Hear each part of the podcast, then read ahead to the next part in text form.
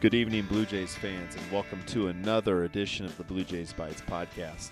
I am Bryant Ott. I am Creighton Otter at whiteandbluereview.com, and I'm bringing you episode 18 of our podcast, which started this year, alongside Matt DeMarinis. Uh, we're here to catch you up on what's been a really turbulent uh, week. Um, frankly, Matt, longer than a week here, but really a, a turbulent week in Creighton athletics. Um, some good has happened in the last uh, weeks that we would be remiss not to cover, but obviously the big, um, the big, the big story right now on campus around around the city and in parts of college basketball is the ongoing um, legal issues of Maurice Watson Jr. So I know we wanted to talk about it because not a lot of media outlets are talking about it around town right now. Um, and you are really close to the program. You're down at practice often, covering all of the games as well. So, Matt, just wanted to get your kind of initial take on what it's been like down around the program the last couple days as more news has broken um, about Watson's um, alleged acts and his uh, delayed but inevitable return back to Omaha this weekend to to face um, his charges. Yeah, that was a heck of a setup. So I'm going to call a timeout real quick on Right. that. Sorry on about that. On that 15 nothing run. I just want to like, you know, I, th- I feel like this show does really well when we steer it off the rails real quick and take people on journeys through the through Narnia, if you will. Okay, Uh, what's where did Otter? Like, I know Ott and Otter is like a pretty, you know, that's where I it came from. Too, almost too easy of a nickname there. But I mean, like, how long has Otter been the thing? Is it like a generational nickname? Does it go down through the centuries of Otts, or how does it work? No, work? so it goes to freshman year college. Just had some buddies on our floor in. So you were the first then. in you were the first Otter. Uh, I was the first otter. So, Okay. um, but a funny story about nicknames. So this might be a little too much. Well, it's probably not going to be too much information for this podcast because I'm sure a lot of that shit's coming up. But uh, yeah, when I was in grade school and in high school, I just I had, especially when like after puberty, right? Like I just I sweat it all the time. Like it Okay. didn't really matter uh, playing sports or just doing whatever. Just I kind of I just sweat. Um, and when I was younger, my initials that everybody called me by because Bryant was difficult for my brother and my sister, my younger brother and sister to say. Um, they just called me BT because my middle initial is T for Thomas. So I get to high school, or not even high school, like seventh, eighth grade, and a couple guys in our class, um, they kind of started to put two and two together and realize that my initials are actually BO. And I sweat too much. So, dude, yeah, you can imagine. It started. No, Oh, yeah. It was like four years of just shit. you poor So- guy.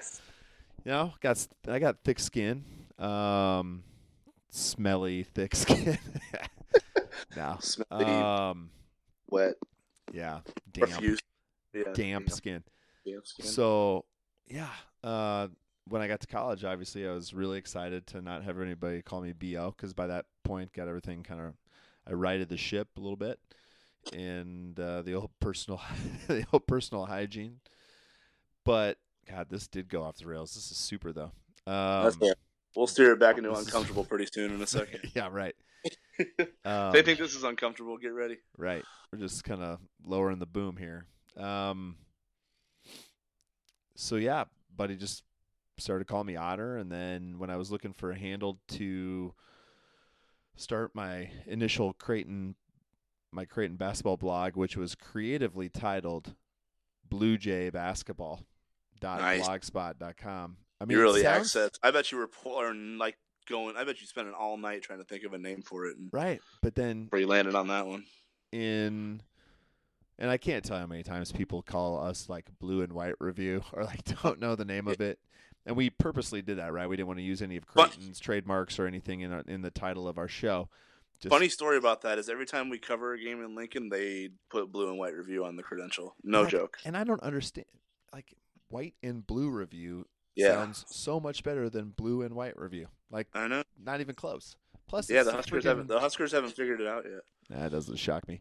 But this is legitimately the title of our school's fight song written by Gordon Richmond way back in the day. Mm-hmm. And Nobody puts it together. But anyway, I digress. Some of my blog posts with that blog because that title, like if anybody typed in Blue Jay basketball, like talk about a keyword bump. I mean, I had Yeah. dozens, if not hundreds, of posts every season, and so it bounced up. But yeah, Creighton Otter was the pen name, and then I just kind of carried that over to the blog. We all we all used pseudonyms uh, for the first couple of years of the blog, and then you know it just got difficult sometimes to keep our social media accounts separated. So Yeah, I kind of bucked that trend by not being very creative and coming up with a name for myself. So, I know, but you have an awesome. but it's still name, funny so- because everybody thinks everybody thinks Patrick Marshall is a real person too. They don't really understand the difference between Darren and Patrick. So I know, and it's amazing. I think we have two guys that cover, um, that cover women's sports sometimes, Darren and Patrick, and I'm like, no, it's only one person. We've got a huge staff because we just give everybody four names, so Yeah. it works out well. But Darren and Patrick both have credentials from Creighton, so it's pretty funny. Four names each, but one paycheck amongst the entire group, so it works out well. But I, I just didn't know if you were really like if you had like skills of an otter, like you could build like a really good. I don't know what do otters do? They just swim around and look. I'm cute, good at-. I mean, I am good at swimming, and I and I have short arms, so I guess it works. Yeah, I mean you're cute, I guess. So yeah, Thanks, all man. the things that make all the things that make you an otter. All right. Valentine's Day was a couple weeks ago, buddy. I appreciate it though. Yeah, no problem, man. Everybody, Um, so let's land back on the deck here. Uh, yeah, so yeah. super uncomfortable. Uh, Creighton point guard Maurice Watson Jr. is in Douglas County Correctional Facility. Uh, I guess that's the correct term. I don't know, man. Like, I'm just gonna be blunt. yeah. we don't Um, need. We don't need to. we're not. We're not like a news. I don't need to know where he is, Right. other than I know he's not with the team. He's not allowed on campus, and he's got a seven hundred fifty thousand dollar bail that's been that's been uh, put against him. So, yeah, that's seventy five thousand dollars he's got to come up with on bond if he wants to leave uh, confinement. And And last I heard, they did come up with it, didn't they? Am I mistaken? That I don't know. Have They might have. Um, I don't know. I don't know. So, uh, so yeah, he's got a first degree sexual assault allegation or charge now. I guess it's not an allegation anymore. We can call it a Yeah. a charge, can't we? Yeah. So the uh, district attorney's pressing charges. There's a story in the Omaha World Herald that's pretty graphic. That you know, if you have a stomach for it or haven't eaten or are digested, go read that and you'll know what's going on. Um, it's pretty uncomfortable stuff though. Like I read it at practice today for the first time, it was really hard to get through. It's like can't help but think, and this is what I've been thinking like the whole time too. It's like I can't help but think there's no way. And some of these guys are tuned out like socially, like Cole Huff, you know, del- doesn't do social media during the season, and I think Zierden's the same way, and you know, Khyri was for a while. Like I think they tune most of that stuff out, but there's no way they don't know what's going on. You know what I'm saying? sure. and they've and they've known for longer than anyone because while while the public has only found out about it last week prior to who they play. Providence prior to the Providence game? Yeah. what, a few hours before? Okay. Uh he hasn't been around and I mean literally has not been around since you know early February. Not at practices not on campus not uh, at the championship center not at the arena. I think the last time anybody saw him was the Xavier game, if I'm not mistaken. Yeah, was- because then he would have left uh, a day or two after that to go back to Philly for surgery. sure, yeah, yeah, yeah, right. So like for a while, it was you know we just assumed he was in Philly, and then you're asking around, and you're like, so where's Maurice? Uh, is he still in Philly? And they're like, I think so. And you're like, you think so? You don't know where your most popular player, senior team leader, former All American point So guard is? wait, can I? I want to go off the rails here because, Okay. like, to me, Justin Patton was the most popular player. At least, maybe that's just to me. I don't know. Okay. The guy's so fun to watch and goofy. I mean, I know Maurice was getting a ton of cred and and um, love from the pundits and stuff, and he obviously was the quote unquote stir that or the straw that stirs the drink. But like to me, like I'd take Justin in terms of Okay. just straight up popularity and watching. I feel like that's a thing. Is that close Yeah. to a thing? You think? Uh, I think you can make an argument for that. Uh, Okay. Still unusual to not know the whereabouts of Maurice Watson Jr. Okay. Or to be, or to be like you know, Fair enough. He's short to- though. He's or, really or to have like.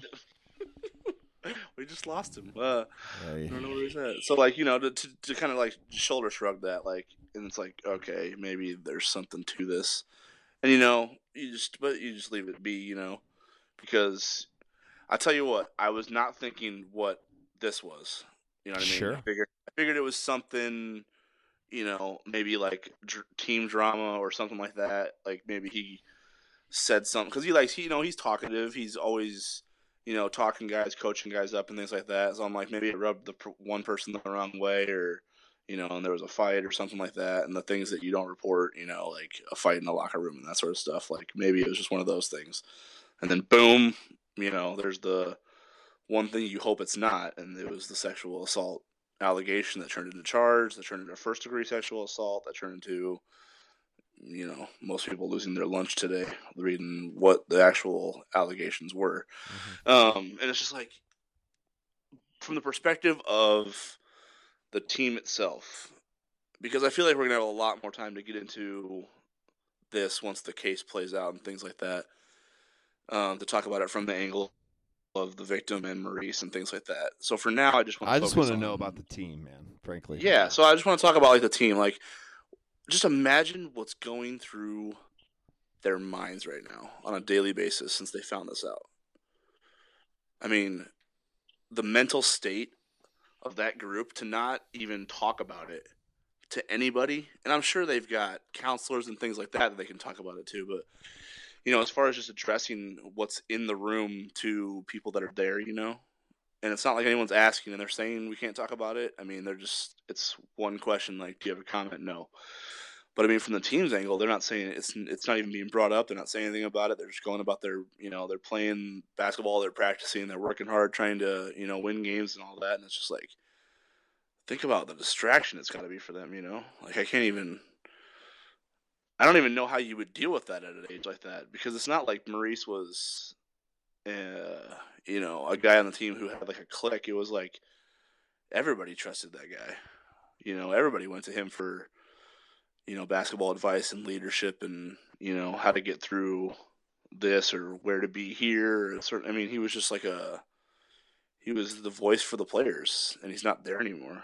And that's got to be. I, I don't know what that's like for them, but I can't imagine they showed up and found out he was being suspended, found out why, and we're just like, okay, well, let's get to practice. You know what I Right.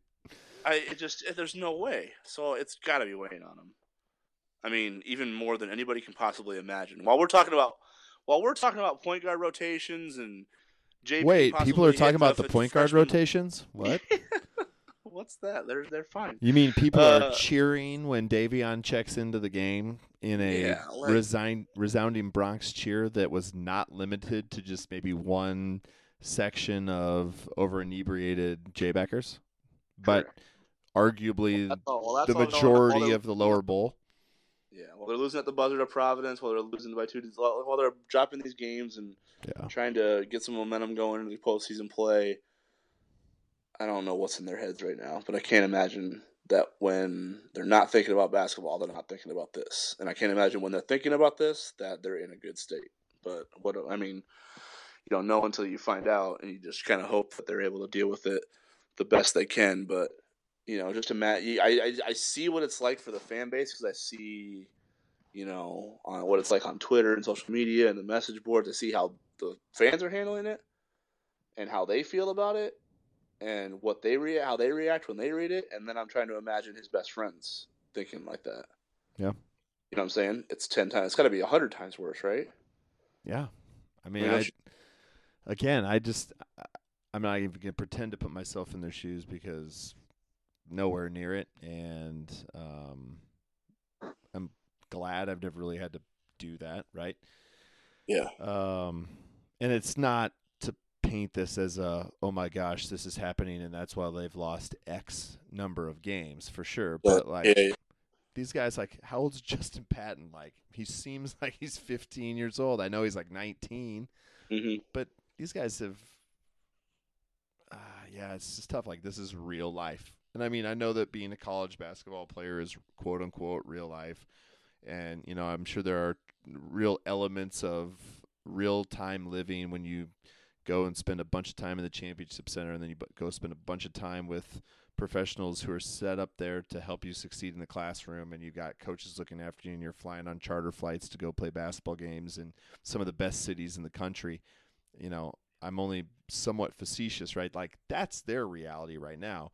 And hmm now one of their friends one of their teammates one of the people that they've sweated with throughout training sessions all summer long for and all season practice travel all that stuff right? I mean he's facing some shit like some real problems. Hmm and that's not just a sweep it under the rug scenario. You know i think it's going to be super awkward tomorrow night or tonight whenever you're listening to it right at senior night. And we as uh, a team at white and blue review we decided that we were going to create our senior day video packages like we always do for the seniors that we knew were going to be honored Tuesday night. And, Mhm. you know, Maurice isn't going to be out there. And I think that's going to be weird for a lot of people. And it's not a good weird or a bad weird or whatever. It's just if you asked this team a month or two ago, would they be dealing with all this stuff? Uh, it wouldn't even. I, God, you would hope it wouldn't have been on their radar, right? You hope that this wasn't I- a thing that was a foregone situation was going to rear its ugly head. But, um, you know, I know I'm kind of just going off the rails here a little bit, but nobody, you know, you've been crazy after the first Villanova game to be like, oh, you know, do you think that was fun? Uh, your point guard is going to blow his knee out and then allegedly rape a, uh, a fellow student and you know and then oh i'm sorry but the jays are going to lose some games i'd be like excuse me what Yeah, let's go don't really care bit, about yeah. basketball at this Right. point um now i know people are huffing and puffing about point guard play and yeah you went to villanova and you were tied and at the break and you just couldn't like who cares guys Right. like this is real life Yep. and as a graduate of Creighton University and as someone that champions Creighton University and Creighton athletics throughout the community, and I have ever since I was, you know, too dumb to know what even that means. Um, this is worrisome, and it's a situation that there's no winners or lose. I mean, there's no winners at the end of this, no matter what. No. Mm-mm. Um, and I don't know. It's just I'm supposed to go to New York for the basketball tournament. It's going to be, uh, you know, I, I want to go to support the guys, and I want to go to, uh, you know, support our school. But yeah, that's like the last thing on my mind right now because hmm all of this is just there, and it's just a cloud right now, and that and that's a cloud is too soft a term, but I mean that's really no no other way to put it because at the same time, you know, Isaiah Zierden and Zach Hansen and Cole Huff, they deserve a great moment Tuesday night. hmm They Mhm. deserve their senior night. They deserve, you know, Isaiah's going to get yelled at from the crowd. Like that's just going to happen because that's happened all friggin' season long. But he's going to get a great ovation before the game. He's going to get great ovations during the game, and he's going to get the opportunity after the game to speak. And Cole is going to get that, and he deserves it because he's worked his his big old butt off, in the you know coming back from all these injuries and dealing with Think about what injuries this now. class. Yeah, think about what this class. The guys are going to stand up there tomorrow at the end of the game and kind of give their little tribute to the fans and to the coaches and the staff and the players and everything for the years that they spent at Creighton. Think about what they've been through physically. Let's just run it down. Microfracture Cole- surgery. Cole Huff microfracture surgery. You know, constant chronic knee pain where that causes them to miss practices all the time, routinely. He never practices. I think he gets the first day off and he practices like the last two days or day before the game to get prepared. Uh, Zach Hansen, microfracture surgery in the offseason also uh, to a less weight bearing part of his knee so he could come back faster. Comes back faster than even anyone thought from the original surgery, tears ligaments in his ankle that possibly could have ended his senior season prematurely to the point where you're like, do you redshirt him or not? Were some of the questions. Comes back from that about a month early, works his way back to get another rotation to play to finish out his senior season on his terms. Uh, and he's doing and then- work right now. I mean, he's Yeah. not just out there filling a spot. And then you t- then you go to Isaiah Zierden, who, like you said, for some reason has a segment of and listen, everyone's entitled to their opinion, you know, and we don't have like open phone lines here, so I can't like Thank give God. people their give people their say. but let's just say like you know he's not beloved. Okay, so let's just go through what he's been through here. Um, ripped his knee in half at Cintas Center, which is you know again a court that I think should be banned. Burn it down. Just burn, it down. Um, ripped his knee in half at Cintas Center to the point where I thought I literally was watching that and I was like, I think he just like bent his whole entire leg the wrong direction, like in half, and I don't think he's ever gonna play again. Uh, comes back from that, goes to Hinkle and does it again. Um, then he's coming back from that and is about to finish a season finally in one piece for the first time in his career. And uh, I don't Not know so what I fast. can't remember what he tore in his shoulder, but he hurt his shoulder. Ended up having you know to be ended up playing with one arm out there for two games before he decided it was you know hurting the team more than it was you know as much as his effort was trying to help. And then he needs to miss more games to end the season again. So like he's coming down to finally, hopefully, knock on wood, just let it happen, basketball gods, where he can finally finish a season on his own two feet, on his own terms. Oh, by the way, he's trying to play a position that he's never played in his life to try to help his team salvage a season that was, you know, had a Final Four ceiling and now is, you know, kind of reeling right now and trying to find itself just to win a game to stay out of the play-in of the Big East tournament, right? So think about what that guy sacrificed physically, what he's gone through, and yeah, when you're thinking about whether you should like cheer or not tomorrow when he's comes in and plays point guard over Davion Mintz, try to remember that stuff. Like for crying out loud, I mean, whatever.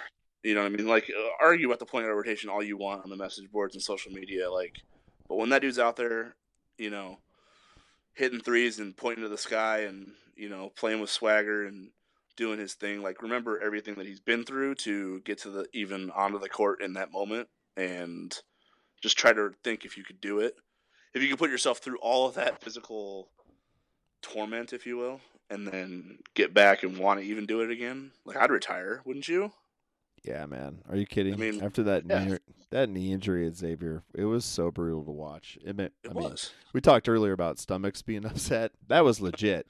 Yeah. And um, you know, I think that you know uh, Tom Nimitz, uh, White and Blue Review, he does all of our great video work, and this is kind of a tradition that he established a couple years ago to put these senior videos together. And I mean, just the longevity for these guys. I know Cole's a transfer. Um, but you know, Zach and Isaiah, man, like they've been around so long that, you know, some of his earliest cut ups in the highlight reels are from playing on those Doug McDermott teams and playing down at, um, you know, just I don't know. He, they've just been with the program so long that it all comes back to where I was headed the first time, which is those guys deserve support. Those guys deserve their Yeah. senior night, and so yeah, I have no problem with the way things have been handled from the university's, uh, from the athletic department's standpoint.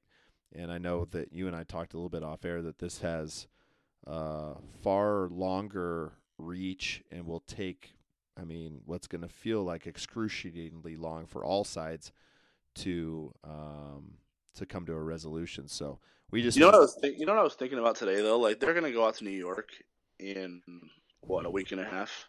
Yeah. Do, I mean, that media. I don't know how that media is not going to be like just hounding that story. I mean, I don't know. I mean, I just don't. So I'm really curious to see what happens out there, as far as what gets said and what doesn't. You know, how they handle that situation. I mean, I'm sure they could handle it really easily by just saying we're not going to comment on it because it still has to play out legally. Which I'm is sure totally that's worked well. I'm sure that's worked well for people in New York media. Like I'm sure they'll right? respe- I'm sure they'll Yeah, respect that. On. Like, yeah, I'm sure. right. We've seen. New- I remember. I told you. I think I've told a story on this podcast before about New York media when it came to when they when the New York Post sent somebody to cover uh, St. John's when Lavin was still coaching and Creighton beat Obekpa's team by three for their first like conference win or whatever. Remember that? Yeah. Yeah. So like New York media just like we're sitting in the press conference and he's just hounding Lavin about just underachieving and all this. Like it was just a one on one, just like throwing like tomatoes at the, the performer type of deal.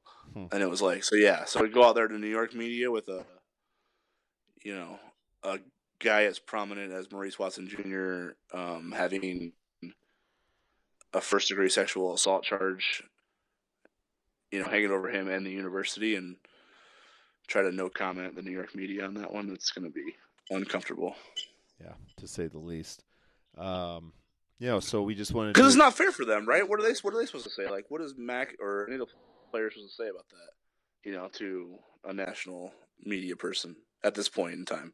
Nothing. I mean, there's nothing they can say.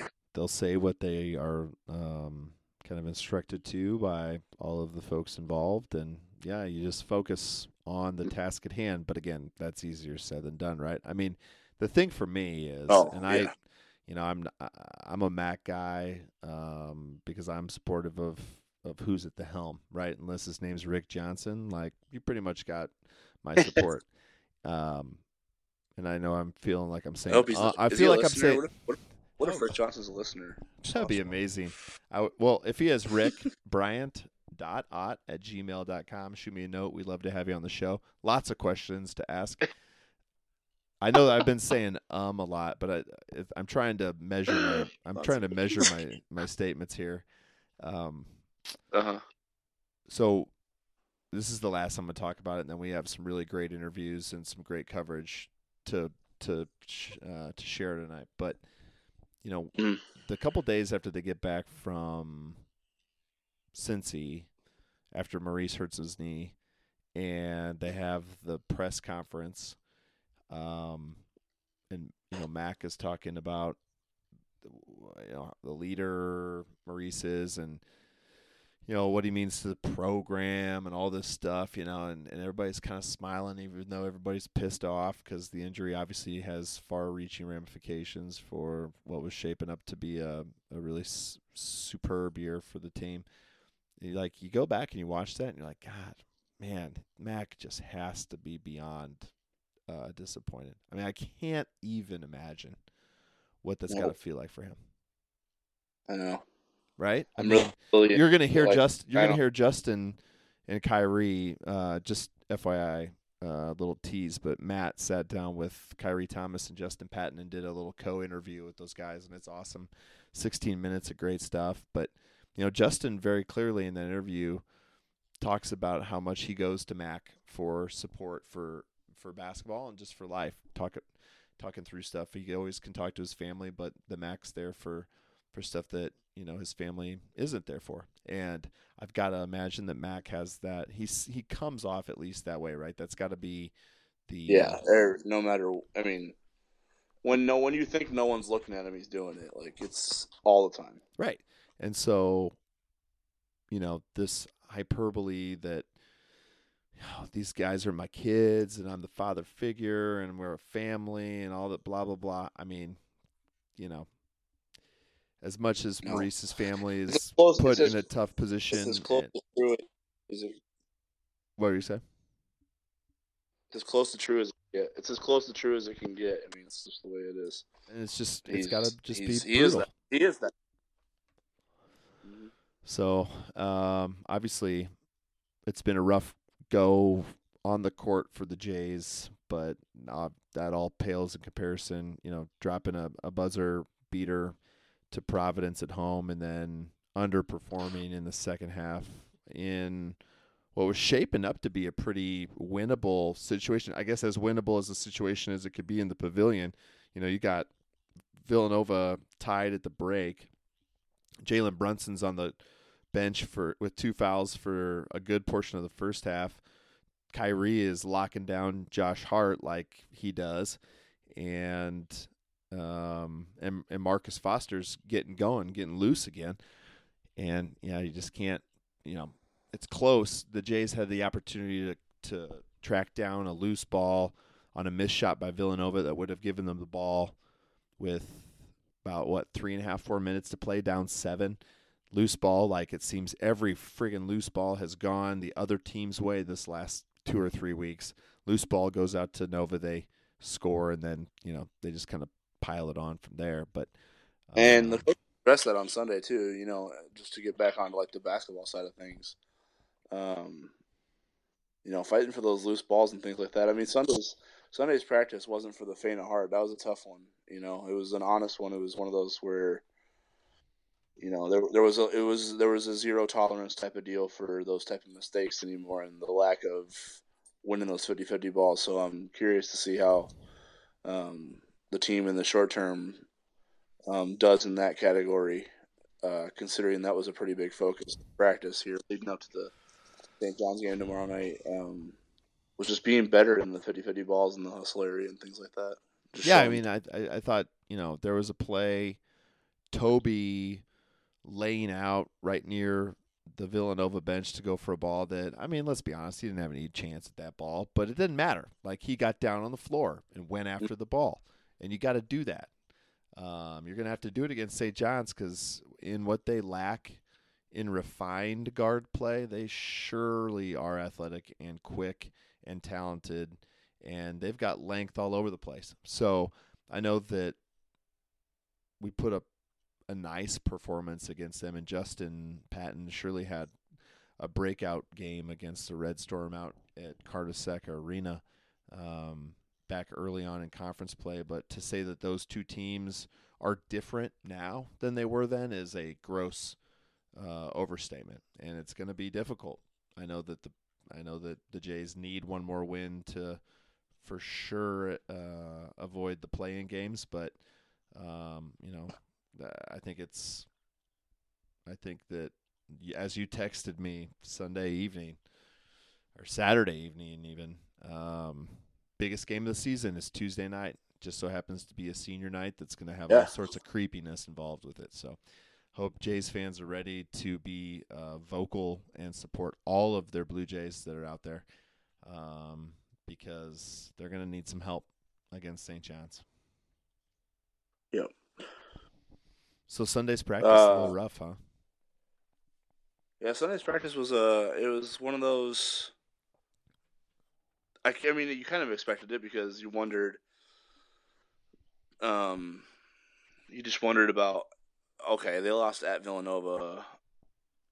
You know, I guess you can probably look at the schedule before the season and say that's probably going to be a loss, right? But I mean, just because Villanova is who Villanova is, but you know, just with it com- coming at the time when they probably needed that to be a win and they didn't get it and probably could have. I mean, I in a bigger picture sense, call me crazy, but I kind of if I'm Creighton, I want Villanova on day two of the Big East tournament, and It's it's where because they've been susceptible. In Uh, the past, yes. they have been. and they and they have six guys right now. They're gonna be dead. You know, on the second day of back, uh, the back-to-back days. Well, the- let's you get know- on the third day and just make sure. the third day even more so, right? Yeah. Yeah. I mean, you want yeah, I I don't think unless you get Villanova on day 1, I'm not really you know, I don't really, I don't think Villanova's going to win the Big East tournament. Like if that's a hot take or not. God, dude, don't- you keep missing all of your guesses the last couple weeks, so now they're going to boat race everyone. well, Oh, if they do then it's just yeah, whatever. But uh Meant to be. I just don't think that. Yeah, I don't think they got. The, I don't know. That depth is insane. I, don't, I mean, if they, how do how do you go six? How do you go three days and three day and three wins with six guys? I don't know. I mean, when is uh when's Darryl Reynolds going to be back? I don't know. I mean, I keep hearing that like Darryl Reynolds and Phil Phil Booth has been day to day since the season started, Yeah, I don't think that's happening. right? So I don't know. Maybe Darryl. I don't know what Darryl Reynolds has got. They say it's a rib injury, but for all we know, it's like a. we might as well have took organs out for crying out loud and called it a rib injury. That's how Jay Wright eats. He just feasts off the organs of his players. He's looking a little Like a peakish vampire lately, type yeah. Yeah, he's looking a little looking a little peakish. Yeah, to Yeah, me at least. know. You're a fan. You're a fan though, aren't you? Of Jay Wright? I'll tell you Yeah. what, I was a bigger fan of Jay Wright before we joined the Big East. I have been shocked at now this is coming from uh, a very proud potty mouth in my own right. That guy's got some that guy's got some words to him. Not Chris Mack level, uh, but close. I'd say the two guys that dropped the most Yeah. bombs on that visitors bench in um, in Big East play, Chris Mack number one easily, and then Jay's right there. Uh, Where's Mullin at? He's got to be coming up. I don't know. He's never on the Mullin's? bench long enough for me to watch. That's you know what? That's a that's a totally fair point. He you know he I mean, does, uh, legitimately. so last year, before he gets those tees, he gets thrown out.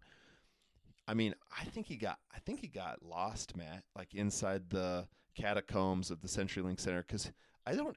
He barely showed up in time for the national anthem, and he was wearing like sneakers when he shouldn't have been. It kind of was like Yep. a Golden Girls moment, like he was lost. I don't know. It was weird, but like the complete opposite is my boy eh. Cooley. Like Ed Cooley is the man, and he Right. is just locked in, and he's constantly coaching up his guys. Um, and he gets his Yep. upset. I mean, he's I think he got a technical that first year um, Mm-hmm. during Doug's crazy senior night monstrosity performance, um, or one of the nights. But yeah, I mean, I just I don't know. I digress. Uh, I Yeah. like Jay, I like Jay, I liked first guy I Jay better before we were in the same conference. I'll just say that, and not just because they've whooped our ass every time. That's fair. That's fair. Um, Speaking of whooping So, ass, uh, how about Jim Flanery's Creighton Blue Jays? wow, right? Um, Co-champions of the? Big East. What? uh, What were you say? yeah. I mean, I guess. Yeah, it's pretty incredible, isn't it? I mean, if you want to, if a team, and I, I guess in hindsight, uh, much of a distraction, but I mean, think about all the injuries they've gone through.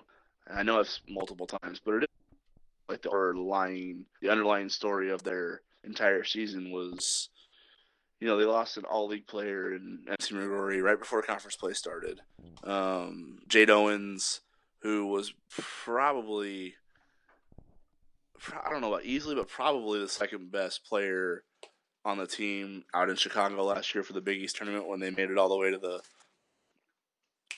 made it all the way to the championship game on the fourth day, and uh, you know she's done for the whole year. She doesn't play a single game. Allie Green, who had a couple, two or three or four good games early on, and um, she hurts her knee and has to have surgery, and she's done for the year. And just boom, sixteen and two in conference play, first Big East title in school history, hanging a banner. You know what I mean? Like Yeah. crazy. No, it Like is. bravo.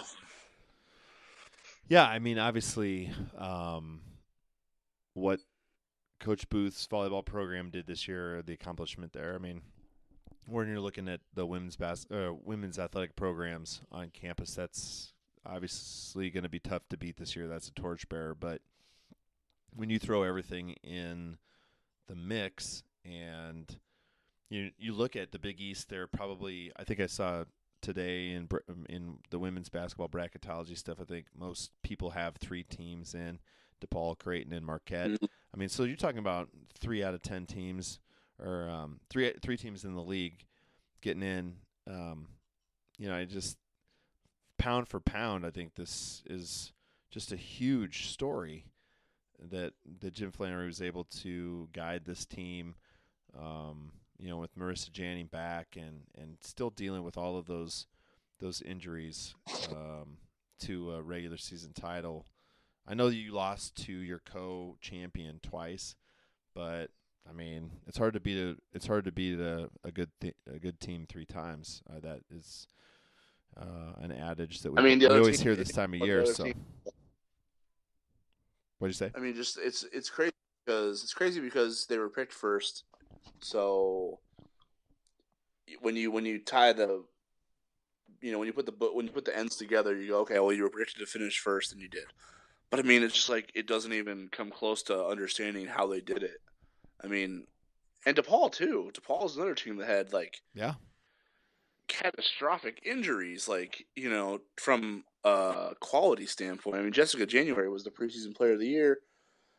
I don't know how many. I can't remember. I don't know off the top of my head how many games in conference play she played, but I'm pretty sure it's less than five. sure. And they still they still rolled the league without her. And then she comes back and she's dropping triple doubles like it's her job. You know, Mhm. right in time for, for conference tournament play. That's a team you don't want to play. I was right gonna now. say, like, January gets back to anything. Yeah. Right. Right. Uh, yeah, they looked. I mean, they they looked kind of beatable on Sunday, but you know, Georgetown's pretty tough, so it is what it is. But like, uh, it's kind of funny because Creighton started out in a struggle, and Mark and DePaul started out in a blowout, and by the end of it, Creighton was in a blowout, and DePaul was in a close game. So it was kind of funny how it flipped in the second half. But yeah, I mean, just for both of those teams to go through all the injuries they went through and still come out on top of the league comfortably. I mean, they won by four games each of them, right? Right. What did what DePaul? What did Marquette? Marquette finished, I guess, thirteen and five. So two games. There were three games up on Marquette. So DePaul beat Marquette by three games and got swept by them. So imagine what that was like. Did the rest of the league. you know what I mean? You got, Right. you swept them and lost by three games, and then Creighton was three games up Marquette and swept them. So I mean, it was impressive not only in that they were able to, uh, you know, get through all those injuries and still come out on top as they were predicted to do, but they did it comfortably. Like had it locked up to the point where it was a two-team race. It was a two-team race the last three weeks of the season. So Yeah. So who wins the Big East women's basketball coach and coaching staff of the year? It's got to be Flan and those guys, right? I, I think it might be a co thing actually. Think so? Um, yeah, because I mean, DePaul, like I said, DePaul went Sure. through the same type of injuries that Creighton did. Um, I think if I, I think you know, there's a possibility that DePaul's staff gets it because if they try to say, well, they finished tied, but DePaul's staff swept Creighton, so I Sure. mean, which would totally snub the job that that Jim Flanery and his staff have done. Uh, just getting that team to figure things out and be playing their best basketball right now. mm-hmm. Um, yeah, I think I think both staffs deserve it, though. I mean, as much credit has been given to Doug Bruno and that crew, you know, in the past, and you say, well, you know, what's another what's another one of those awards for him? But I mean, they deserve it because, like I said, you know, you lose the preseason player of the year and don't miss a beat, you deserve some recognition. So I, I, I think both should get it. So we'll see how it plays out because both certainly deserve it more than any other staff in the league by far. I How don't about think this? I, I think it's a, I think it's a two staff race, if, if you will. I think so. So Uh, yeah, I would hope so. Yeah. Just like you know, seems like a no 'Cause brainer. everyone else either under everyone else everyone else either underachieved. Like the Big East coaches poll, I don't know if you know what this looked like in the preseason. So it looked like Creighton and DePaul were preseason favorites. Then it was Marquette, Villanova, um, St. John's was fifth. No, Georgetown was fifth. St. John's was sixth, and then um, Seton Hall, Providence, Butler, or Xavier, Providence, Butler, Seton Hall were the last four. So like they got the first six teams, the coach of preseason coaches poll got the first six teams dead on, except for Georgetown and Villanova. Georgetown and St. John's swapped spots Hmm. at the end. Okay, and then the last three teams in the entire, last three teams in the league that they picked to finish eight, nine, and ten, I think, were all one spot off. So the coaches did the coaches knew what they were doing when they picked that preseason poll because they almost nailed that whole thing, one through ten. So that's why I mean, there's not much like if you're trying to give, uh, there's no overachiever. And funny enough, the overachieving teams were the teams that won the league because they had to overcome so many injuries just to meet preseason expectations. So I think Flynn and Bruno and their staffs deserve the recognition at the end of the season because there wasn't really any other staff that overperformed their predictions. They all kind of No, fell think, in line where people thought they would. no, I think that's a great encapsulation of it, right? I mean, faced with adversity in terms of your, um, you know, your your abilities on the court, you guys coach them up, and you finish tied atop the league. I think there's no better testament to that. I mean, selfishly, I want to see Flan win it, but um, Mm. you know, the good news is no matter no matter what, Coach Flanery and his staff has coached this team up now to a position where they should, barring some just crazy happenstance, right? They'll be in the NCAA tournament regardless of what happens in Milwaukee. Stone cold lead pipe lock, baby. That There you go. And then they The get. as yeah. I mean, they're what They're top, in- top they're- five, top 6 They're- in they're the RPI they're- right now. It's probably a, they are. What is? Uh, were you asking for No, or the big? I was gonna say like uh, in terms of what real time RPI had him as a five seed. I mean, that would seem to be Oh. comfortably in. Yeah. So yeah, real time RPI them a five. I'm not really sure who they're playing. I, I didn't look, but they're a five seed at real time RPI and a seven in uh, Charlie Creme, who does the ESPN bracketology. Um, but I mean, their strength of schedule is 41 overall, I think, or no, 57, and they're four and four against the top 50, 10 and five against the top 100. So yeah, I mean, they actually have a better resume than the men. I know. You looked at it, right? No, I know. So both the, both the women, men and women, have an RPI of 23 right now, more than Nola. And so the men are 21 and seven, or 22 and seven, and the women are 22 and six. The men have an RPI or a strength of schedule of 41. Women is 57. The men are five and four against the top 50. The women are four and four. The men are 10 and seven against the top 100. The women are 10 and five. So look at yeah, I mean, you could make an argument that that Flan's somehow snuck out a better resume than Mac did this year somehow. That's making Yeah, me. so I don't know if that makes you. me happy or I don't know if that makes me happy or sad. I'm I'm in a glass case of emotions right now. I'm not really sure. well, from a fan perspective, it probably should make you happy because I think both will make the tournament, right? Oh God, Unless Matt, the I hope unless, so. unless the well, I know the women are pretty much locked in. and Well, the I guess men, that's what- it just depends on depends on how they weigh the post Maurice Watson deal, which is why again we went back to it. We're circling back here, which is why uh, St. John's is really important because if they win that and then Xavier beats Marquette, which you know those are two likely scenarios because Xavier's got Marquette at home, and Marquette's you know both those teams are. I mean Xavier's lost five in a row, so they're going to be desperate. Um, Yeah, but they said that the last four games, and that hasn't gotten them anywhere. So man, we're desperate for this one. We're really hungry for I'm it. sure Chris Mack's Lost. potty mouth is in rare form these days. they're just they're just taking on L's right now. They can't. They don't have enough room. Um, yeah, but I mean, they got Marquette at home, and then you know Creighton at St. John's at home. So if those two results go Creighton and Xavier's way, Creighton pretty much locks up the three seed. I'm pretty sure uh, for the Big East tournament. Yeah. So that'd be ideal. A top three finish in the league. That's what a top three league, right? RPI wise. Yeah. And then, you know, however far they can get in the Big East tournament, plus or maybe if they can squeak out a road win at Marquette. I mean, that would build some momentum for the postseason that I think would get them, you know, some favorable, a favorable seed maybe from the committee or a, a favorable draw. You know, depending on how they slot those things, because there's a lot of teams in the middle that can kind of beat each other. So, I don't, I don't know if they're gonna underseed or overseed anybody this year. Like, God, the tournament this year is just a mess. The field is a mess, right? yeah, I don't, it's I gonna don't be it's really gonna pay. Don't even fill out a bracket. I mean, ugh, yeah, it's like every team's in ten seed. Yeah. That's what it feels like. I Yeah. know. So should we get into this? Uh, which interview interview should we put out first, and then we'll. Well, I mean, obviously, we need to give. I mean, it's not every day that you win a, a Big East champion, no, regular season championship. It's something that Mac Mhm. and those guys haven't done yet, and I'd be remiss if we didn't get this in here. So I know you've had some time, um, the last couple podcasts to spend talking with with Coach Flan. If you want to set this up, uh, we'll list, we'll let our listeners take it in, and then we'll we'll bounce back and and switch gears to Khyri and Justin. But anything you want to share, set this thing up? Absolutely. So Flan is uh was, you know, you know him as a great guy, a great coach, a great person, all that stuff. Uh, this uh, conference title run and the success that he's, you know, currently um, dealing with as of Sunday has totally changed him. Just unbelievable arrogance. Uh,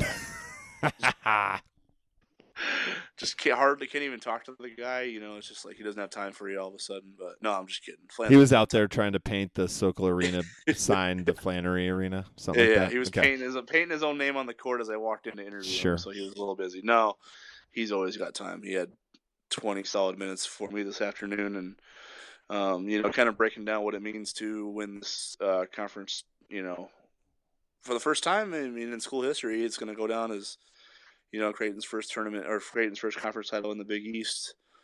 Um, in women's basketball, and you know he'll be the head coach, and what it means to him, and what it means to the team to overcome the injuries that we highlighted earlier, uh, and get it done still. And then uh, we kind of preview the Big East tournament a little bit, kind of the draw they have. They have uh, they're obviously the two seed because DePaul had the head to head, so they'll be playing the winner of Butler and Xavier, uh, the seven ten game at noon on March fifth. So those are obviously the two teams they just got done playing. So from a, from a preparation standpoint, they're off on good footing right there because they just prepared for those two teams, and then Sure. they'll have after that they'll have the winner of Georgetown Marquette, which is obviously, you know, I guess you don't really want Marquette because they're it's in Milwaukee and they're gonna be the home team, um, but they've already beaten them twice, so who cares? They're playing. They're, they're playing. They're playing teams. They're pretty much six and zero. What a two, four, six, eight, zero against. Yeah. What their first two round draws are going to be like. So, you know, from a Creighton standpoint, they won't lack for confidence. Um, and then uh, from an NCAA, we kind of previewed the NCAA tournament a little bit from the perspective of what it takes to kind of make a run in the women's tournament. Because um, it seems like in the don't go to Storrs Connecticut. That's right, answer, right? right? Doesn't don't you think that's basically like in the men's side of things you hear, oh, it's all about the matchups, all about your draw, right? Well, from the women's side of things, it's like don't be the eight nine in Storrs, and then you pretty much got a chance to make a run, right? Sure. Yeah. Like so, so you know, just from how he thinks his style of play and his experience group stacks up against any potential um, team that isn't named UConn uh, for the you know to, to make a run in the in March. So it's a it's a little long as most Flanery interviews are, but it's also informative because you know he has a lot of information. He's got a lot of experience. He spent a lot of years at Creighton, and he doesn't mind giving us the time. So enjoy. Sounds like a recipe for success on the White and Blue review um, uh, perspective of things. So, with that, we're going to go ahead and listen to Matt DeMarinis' interview with women's basketball coach Jim Flanery on the Bluejays Bytes podcast, brought to you by our sponsor, Lawler's Custom Sportswear.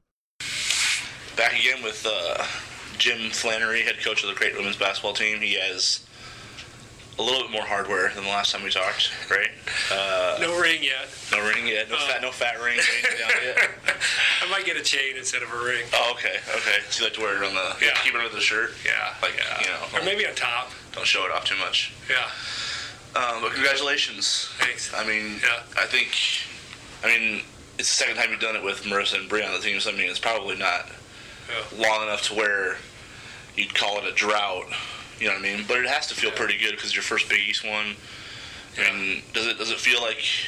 Um, I mean, it kind of snuck up on you because the last weekend you thought you were just chasing DePaul the whole way. Right. I mean, have you had enough time to process like the the whole process you guys went through as far as battling through injuries, getting through the league, having it come down to the last weekend, and then getting it done? Um, not. I'm a yeah, because it does take me time to reflect. It's sure. not like I'm. And you're right. It was kind of you know once we lost twice to DePaul, um, it's not that that goal was out of mind because you knew that there was a possibility DePaul could stumble, but you're more worried about what you what do you need to do to to improve and win games and get to the NCAA tournament. And obviously, if it's if if a piece of or the Big East championship is available, that's fine. But you you already had your two cracks at DePaul and didn't beat them, so. Um, you know, when they lost last weekend, I think it it, uh, you know, probably popped into everybody's mind. Um, we didn't talk a lot about it. I didn't want to make it. Um, you know, I've tried to I've tried to be pretty day to day with this team. I think they're they're grounded enough and they're mature enough, and they do a lot of goal setting on their own in the locker room. So, um, as far as how I feel about it, I think it's yeah, it's it's it's it's pretty great to to think about where we were you know, two and a half months ago and where we are today. I think we're just, um, and it's not, you know, that doesn't happen in one or two flashes or, you know, it's, it's about incremental improvement. It's about finding ways to win tough games and kind of figuring out who you are. And I think that's, that's been really neat to watch this team kind of figure out, figure out ways to win. And, you know, even though on paper, you know, we played a three-win team in Xavier on Friday and a two-win Butler team on Sunday. There's still road games, and mm-hmm. and the pressure of, like you said, the pressure of trying to win a conference. You know, not only make sure that you're in the NCAA tournament, but but win a conference championship is, it's not. You know, that's something that 20 year olds are going to feel, and then. Like I said, you throw on top of that the fact that you're on the road, and I know being on the road in women's basketball isn't isn't what it is in men's. We're not, we're not playing in front of 10,000. But you're also playing like you have everything to win, and right. they have nothing to lose. Like right. the totally different mentalities that you were facing this weekend with the two teams you had to go up against. Right, and, and typical to our MO, we got off to bad starts in both games, which only increased Increase your stress level. Yeah, you know, especially my stress level was probably a little higher at, at Xavier on Friday. I could hear you on Xavier. Yeah, on I mean, it, you know, we just we gave up some easy, you know, we gave up some offensive rebounds to start the game, and it didn't, you know, a couple careless turnovers, um, you know, but uh, part of that is is you know is nerves.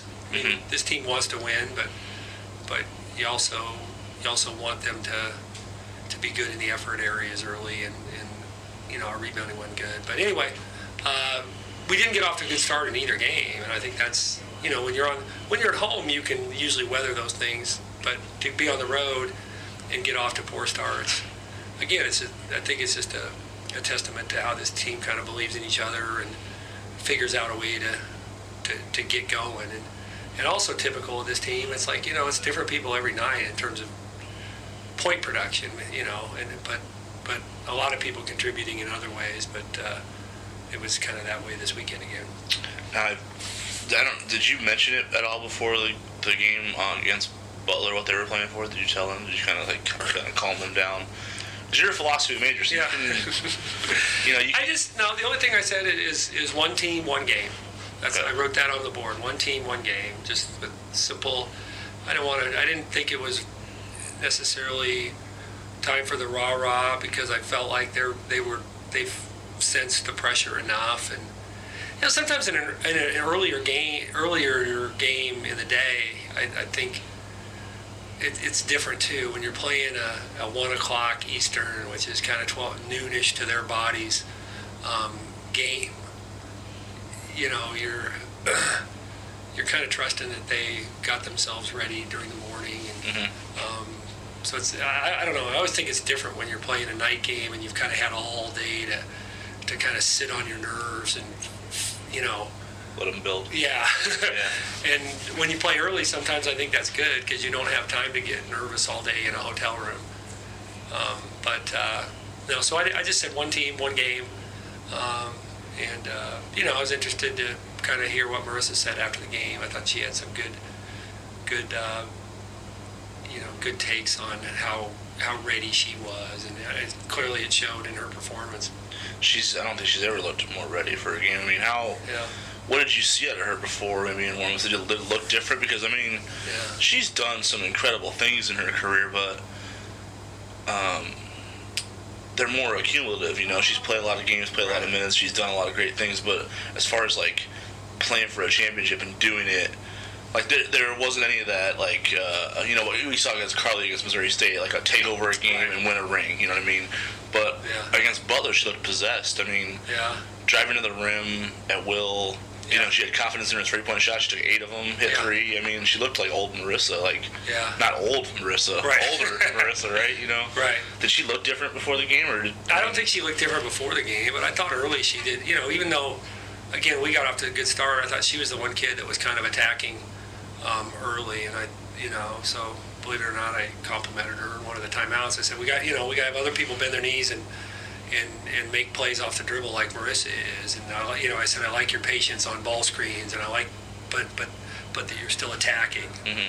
and uh, you know, I think. Uh, yeah, I like what she did going to the rim too. And like you said, she I thought she took one bad three, but it went in. Okay. I mean, it was one where we were up maybe twelve-ish. Uh, I put you at can't 15, remember, right? and she Yeah. made it. Yeah, she made it. I was yelling, "Reverse the ball, reverse the ball," and she jacked it up with like twenty to go in the, on the shot clock, and it went in. And Sometimes you gotta, shoot, sometimes, sometimes you gotta shoot your shot plan. you know, but I just Yeah. I thought I thought she really attacked. Uh, you know, teams are playing. It's interesting. Teams are playing her left hand sometimes, or she and she can go right pretty well, and then She's better going right yeah, and, and she's finishing well going to her right hand, and um, you know, and Butler kind of tried to body up to her, and then they hugged our they hugged our shooters like they.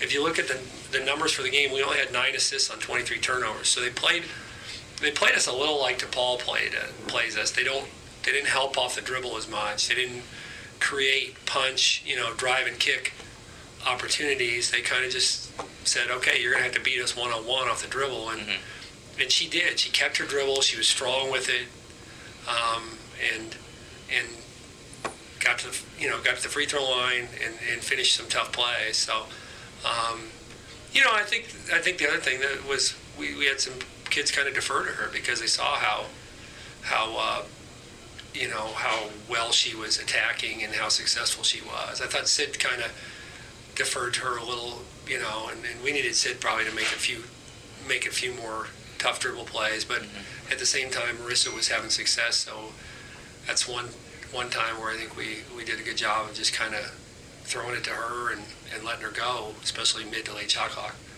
Now you guys uh, get to just focus on the Big, uh, Big East tournament here because, I mean, this is probably different for you. You know you're, I mean, you have a pretty solid idea you're in this with tournament, barring something, you know, some mirac- miraculous snub. You think you've done enough resume-wise um, to not be stressed out on selection Monday. How do you go into a conference tournament like that? That's not something you guys have done before, where you've gone in. Because even when you won a share of the title in 2012 13, Selection Monday was probably the most stressful day of all of your lives. I remember Yeah. watching that. Um, Yeah. I mean, how do you reset the mentality to say, all right, let's go play three games for a championship, but, you know, Right. But At we, the same we, have time- a, we have a pretty good consolation prize, even if exactly. even if we don't get it done. Um, Yeah. So yeah, it is different. I, I, I'm not going to lie. I like I like not feeling the stress. I think it's for a couple of you know what I told him after after the game and you know on the, before we got on the plane and all that is just you know take a couple of day, days to celebrate in, in sport basketball whatever it is you everything's about the future let's let's improve let's get ready let's prepare let's you know let's win and move on. And i think sometimes you forget to celebrate the the good stuff. And then i think the other part is you you always you have this tendency to make it all about the NCAA tournament and not, you know, just kind of gloss over the regular season, and you you kind of don't trumpet the the, the regular season championship as, mm-hmm. as as much as you do the the NCAA tournament, and it's like, well, gosh, if you play 30, 32 games in the regular season, you know, and you only get to play one or two or three or four in the postseason, why would you put that much?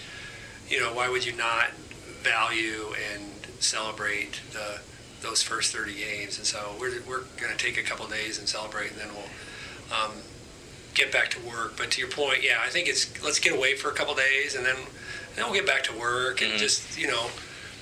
The, the, the first the, the nice thing about the first game is we're going to play somebody we just played Right. Xavier Butler so there's they'll have to they'll you know they'll be making subtle adjustments either one who- whoever we play and we'll probably make some subtle adjustments because we had you know we had areas where we were deficient um, so and then I think once you get one game in if you can get that first game then it, then you know Your adrenaline kicks in. yeah your adrenaline kicks in and it's you, you've seen the other team play live the day before and, and and you're in you're in a tournament and your your kids are you know your fan base is there and you're, you've got send offs mm-hmm. you know from the hotel and it just you know if you can't get excited and to to play in, under those conditions then then you ought to be doing something else Sure. I mean, and when you look at this, the tournament, I mean, just from your side of the bracket perspective, um, you're going to have a team that, like you said, that you just played this weekend, and then you're going to get a Marquette Georgetown team who,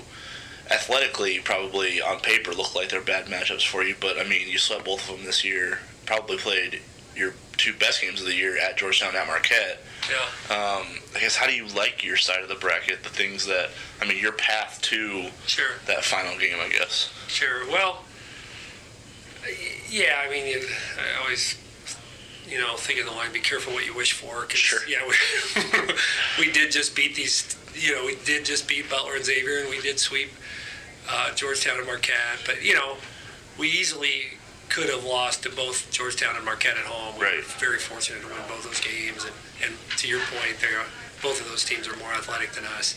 Um, so they'll they'll be challenging. That'll be a challenging game if we're able to get through Sunday. Uh, I like the bracket from the standpoint that we get to play a noon game on Sunday. I like playing the early game. Oh, I think you? it gives Okay. you, I think it gives you the most rest.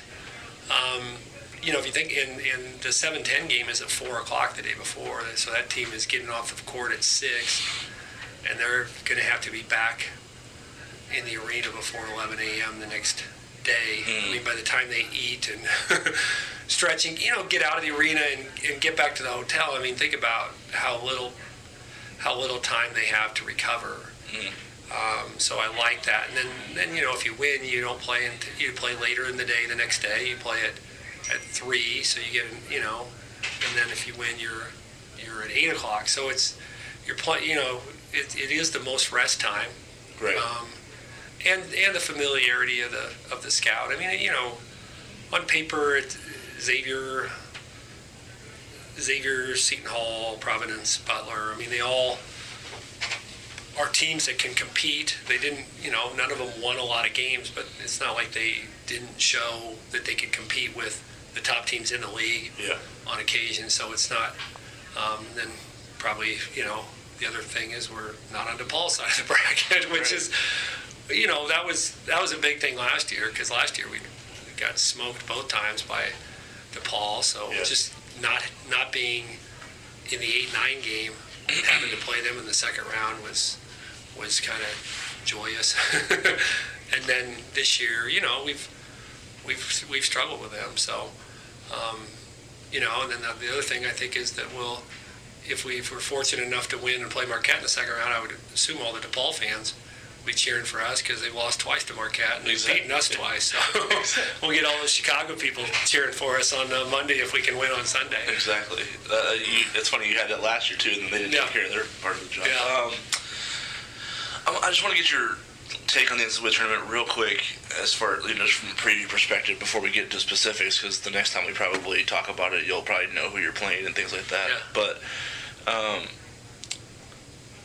when you're going into that, and when you're thinking, how do we make a run in it? You know, win a couple games, do something we've never done before, type of thing you know, on the men's side of things, they say it's just all about matchups. Right. What is what is the key on the women's side? Is it the same philosophy? I mean, it seems like the philosophy on the women's side is avoid an eight nine game so you don't end up playing a one seed next. Right. I mean, Right. what's the what's the key to kind of making making some noise in the women's NCAA tournament from your Sure. experience? I, you know, I, I don't know. I mean, I'm I I think matchups are. I don't know really what that means. I think it's sometimes if well they're too big or they're too quick or whatever. But you know, you just said that you know Georgetown and Marquette are more athletic than us, and they are. Mhm. Um, but. Yeah. but we can beat them, and you know, I think it's like it's easy to think, well, DePaul's just a bad matchup for us. Well, we, you know, I also feel like we were better second time against them than first time because we can show we have cerebral kids. We can show them stuff on film from the first game and say, look, we got to clean this up. We got to be better here. We, you know, we're not we're not competing in this area at the level that we need to, and and I think that's I think that's it. I mean, I you know, to be honest, I'd rather play. You know, I'd rather I'd rather play the power conference team that maybe um, isn't as doesn't have to be as as sharp sometimes game to game as, Mhm. as somebody whose league isn't maybe quite as good and has to you know can't afford ever to slip up. I think there's um, but you know I like the I, I like the fact that we're we're a different team. We're we're you know we were talking Chevy, my assistant coach Chevy and I were talking the other day about like you know how in, in tournament play maybe Villanova would be a hard matchup if, if they were to get in because they're they're just different. I think Mhm. we're different too. We play we play a motion that isn't we don't play a cookie cutter offense that, Mhm. that teams have seen you know on 80% of the occasion you know Mhm. so I think that's I think that can be helpful. I think it, it it's helpful that we that we shoot it well enough to play against both man and zone. I mean, I think you know that we're not necessarily we're, we're a good enough ball handling team that we're not we're not going to be easily rattled by a team that maybe presses. But you know, to, to your point, like about you know when we played Syracuse a few years ago, you know it's a zone team, and you know to you don't know who you're going to play until like you Yeah. said that Monday, and if you've only got you know three days to prepare for a zone, a good, a really good zone, a team that play well, you better, you better be, a, you better not have been a, a bad zone team all year. But I feel Yeah. like we're balanced. You know, we're, you know, the issue that we're gonna, the, the issue that we're gonna have probably is just, is super size. You know, just the size that we can't that we're going to have to give help from, Mhm. um, and then and then how to do it, and, and then, then that's a percentages game. You're going to have to find kids that you can leave, Mhm. and then maybe just the the you know the ultra quick ball handler that can that can hurt you in pick and rolls, and how do you how do you you know a Kel, you know Kelsey Mitchell or Kelsey Plum or somebody that's just you know off the charts talented that way. Mhm. Um, but Against Kelsey Plum, I would, I would advise guarding everybody else. yeah. I don't think you're stopping her. yeah, yeah. But uh, you know, I, like I said, I like I like the fact that we're a cerebral team because you don't have a lot of time, and, Yeah. and but but you can make a huge difference in the outcome of game in in those three days that you have, and then if you if you win, you've only got one day. But what you know, what four or five things can you can you get into the minds of your kids to to make a difference in that Right. in that one day, and, and I think we, and we have the, you know, we have the ability to play small, take a five off the floor, but we are, you know, but we're deep at the five. You know, we don't have the, the six four kid, but we we're deep enough at the five too. I think so. Um, I don't know. I mean, I like I like, and like I said, we have multiple ball handlers. We can play Marissa at the point guard. We can play Sydney at the point guard. So I think we. We have the versatility to be successful on the first weekend, I believe. Yeah, it's funny you talk about that because I, I always thought that Syracuse's coach was one of the most stubborn people I've ever seen. and he dresses weird too. But I mean, they made a Final Four last year, but when they played you guys, Yeah. you know, they asked him before leading up, they're like, what are you going to do against a team that shoots the three so well? We're like, we're going to play a 2 3 zone and Yeah. we're going to do what we do. and then McKenzie goes off, and it's like, and then they ask him at halftime again, are you going to switch out of the zone at all, or are you going to stay with it? Like, no, we're going to stay with it. It's like, okay, bud. Yeah. See you in Syracuse. Um, that was the rest is history. Yeah. Uh, yeah, uh, thanks for sitting down. I always appreciate these chats. I know you're a busy man Yeah. now that you've got the hardware, but uh, thanks for making time. Appreciate it. Yeah. Thank you, Matt. Great stuff from Flan as always, Matt. Really appreciate the time you're able to spend with him. I- I know, like you said, he's letting this all get to his head, but um, with with good cause, good reason, because you know, regular season championships don't come around uh, all that often to teams. So Yeah. it's amazing. Man, the, the man's hanging banners, man. So Gotta hang some banners, baby. They look good in Sokol Arena too, don't they? The way they got that laid out with the banners. I mean, it's extremely noticeable. Yeah. Those compliments. they're running out. so. They're running out of room, so they need to build a bigger arena or smaller banners. I don't know which, but the the coach Kirsten Bernthal booth honorary wing of banners. yeah, they're man. They're gonna have to fight over how to not like. I told the facilities guys, I was like, you know, you, you're having trouble here because you, who are you gonna name this court after? And I was like, well, you could just name the volleyball court itself because it's made out of different material. You know, they they haul it on top. sure. And they just name the volleyball court itself, the pieces, out of you know Coach Booth court, Coach, you know, and then make sure they just spell it right when they put the pieces together Mhm. for every volleyball match, and then below it, it can be Jim Flanery court. So I like it. yeah, I mean it makes sense. They're both they both have exactly 291 wins at Creighton. Isn't that crazy? Yeah. Speaking of Hey. crazy, let's talk about these boys from Omaha. These two boys from Omaha, Khyri Thomas, Justin Patton. I know we'll Yeah. get into uh, senior night here a little bit from an X's and O's standpoint. Um, but again, just uh, for people that are interested, we have an amazing interview, 16 minute interview coming up. Matt, you were able to speak with Justin and Khyri, best friends, talking about just their time th- together this season and last, and and setting the stage, um, you know, for kind of the home stretch here. What's you know, you've watched those guys a lot the last couple years together. Um, just how like real is the thing that those guys got going on? Man, it's so it's like different than any. I mean, I guess I'm trying to think of any athletes that are like currently at Creighton that can compare to it. I mean, I guess maybe Jaylee Winters and Megan Ballinger, since they're both from the same town, and you know they both play for uh, Creighton volleyball. But I mean, they just like you know they they constantly are talking to each other, chatting with each other, like giving each other a hard time. Um, when when one does good, the other one brings them right back down to earth by saying do it better or it wasn't that great or something like that. You know, As the end of the interview will mention very clearly. right? Several times you'll see during the interview, you see one brings the other back down to earth when it's time. Um, they never miss a chance to do that. Uh, yeah, it's just fun watching. Like their energy is like infectious because they're so. It looks like they really are enjoying having like the whole. Like I guess from a pers- from the perspective of playing in Omaha and doing well, and you know being the guys that are playing for the the premier team in Division One basketball, and you know doing it in front of the hometown. There's probably a lot of pressure, but it doesn't feel like they let that bother them so much. It feels like they just go with the flow.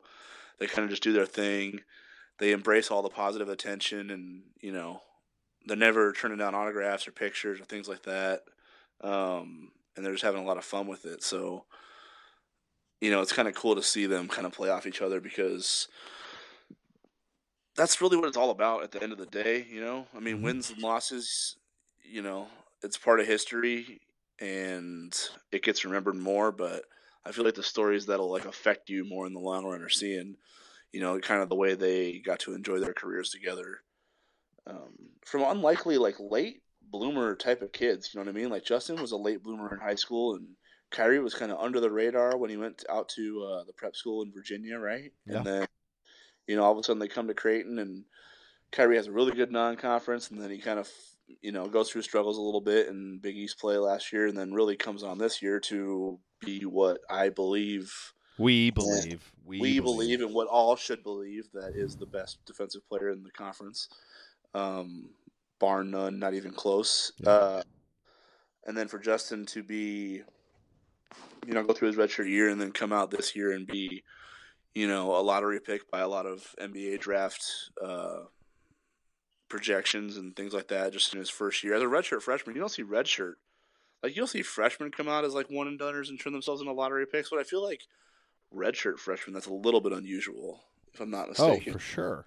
So, just you know, the unlikelihood of all they've done so far and how quickly the trajectory of their college basketball careers went. Like, I mean, if it's not straight up, it's pretty close, and you don't see that very often. Usually, there's some gradual, there's some gradual rising, but like they just shot straight up into impact players at a high level for what was a nationally ranked and well regarded team most of the season. So, you know, and then just, just to handle all that pressure with a smile on their face most of the time is pretty impressive, I think.